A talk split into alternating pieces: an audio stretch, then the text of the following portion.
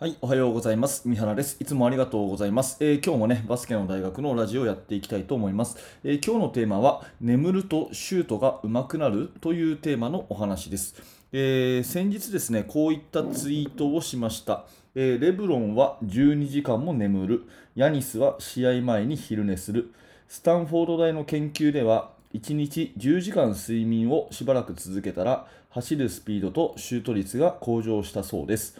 1日24時間は平等で差が生まれるのはその使い方そして一流ほど睡眠を優先するというお話と、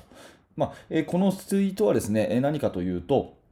海外のブログでこういう内容のねブログがあって、えーそれをちょっと読んでですねそれの要約ということになるんですがとっても面白いなというふうに思ったのでツイートをしてで今今日もねこのお話を、えさせてもらいたいなというふうに思うんですね。まあ、よく言われることで、えー1日24時間っていうのは、えー誰しも平等であると。私もあなたも、まあ、例えばですね、えー世界のな誰だろうな、マーク・ザッカーバーグだろうが、レブロン・ジェームズだろうが、ねえとにかく平等であるというようなことはよく言われますよね。ということは、その使い方で、え人間の成果とか能力に差が出るっていう話をよくされます。で、一流の人ほど、まあ、睡眠を優先すると。いうことなんですよね。うん、で大体まあ12時間ぐらいはあのー会社に行くとか学校に行くとかっていうその決められた生活ってあるじゃないですか。例えば大体朝7時ぐらいに家を出て夜7時ぐらいに帰ってくるっていうそういう12時間ぐらいは、まあ、ある意味毎日同じことをせざるを得ないと。いう、まあ、生活になると思うんですよね。でそこから、まあ、残りの12時間をどういうふうに過ごすかっていうのは比較的自由っていう人が、まあ、多いと思います。うん、大体私もねうんと朝7時半ぐらいに家を出て平日だとねで家に帰ってくるのがまあ7時半から8時ぐらいかなっていうそういう感じなんで、まあ、皆さんも同じような方が多いんじゃないかなと。大体12時間ぐらい出かけて帰ってくる。会社に行って帰ってくる。学校行って帰ってくるっていうのが大体12時間ぐらいでで残りの12時間をどういうふうにデザインするかっていうところだと思うんですね。うん、でそんなところで、えーこの私が読んだブログによるとですねまあ一流の人ほど睡眠を優先してそれはね、えー特に NBA の選手とかバスケットボールの選手でも例外ではないと。で例えばレブロン・ジェームスですね、えーこの前優勝したレブロン・ジェームスはもうとにかく睡眠を大事にしていて1日12時間は眠るということが書かれていたりあと MVP を取ったね、えーミルウォーキーバックスのヤニスはですねあの試合の大事な日は絶対に昼寝をすると、えー7時から夜の7時から試合があったとしたら午前中にシューティングをしてで昼寝をして、えー昼過ぎに会場入りをすると。大体1時から3時ぐらいまで眠るそうです、うん、でインタビューではまあ私にとって昼寝というのはもう欠かせないと。昼寝をしないで試合をするなんてありえないっていう風なそんなこともまで言ってるそうなんですね。うん、ちょっと驚きですよね、そんなに寝るんだっていう。ふうに私は印象を受けました。うん、で面白かったのは、スタンフォード大学の男子バスケットボールチームの研究で、あの1日10時間睡眠っていうのをチームに、まあ、ある意味強制的に課してですねそれをしばらく続けたそうなんですね、うん、1日10時間睡眠。おそらく、えーともうちょっと短かったんでしょうみんな寝る時間が。だからそれを10時間というちょっと多めに睡眠をとって、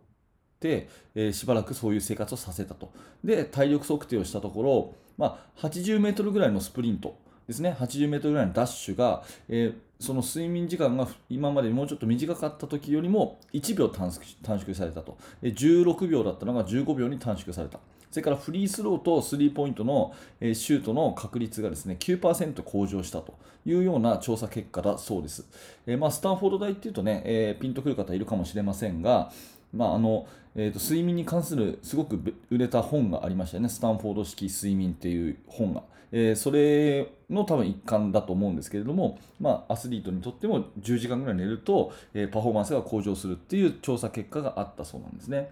でそのブログに書いてあって面白いなと思ったのは、まあ、成長っていうのはストレスかける休息であると。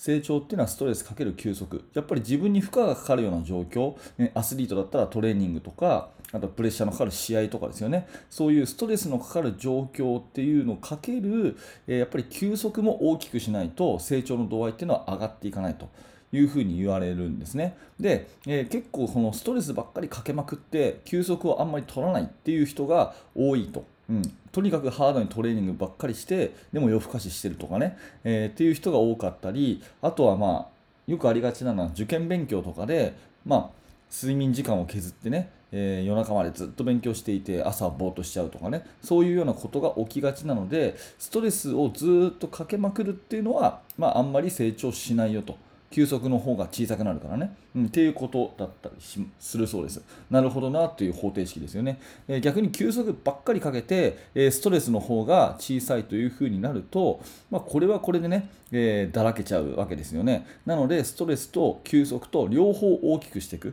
ていうような、まあ、やり方、これがすごくいいんじゃないかっていう、そういう方程式ですごくなるほどなっていうふうに考えました。うん、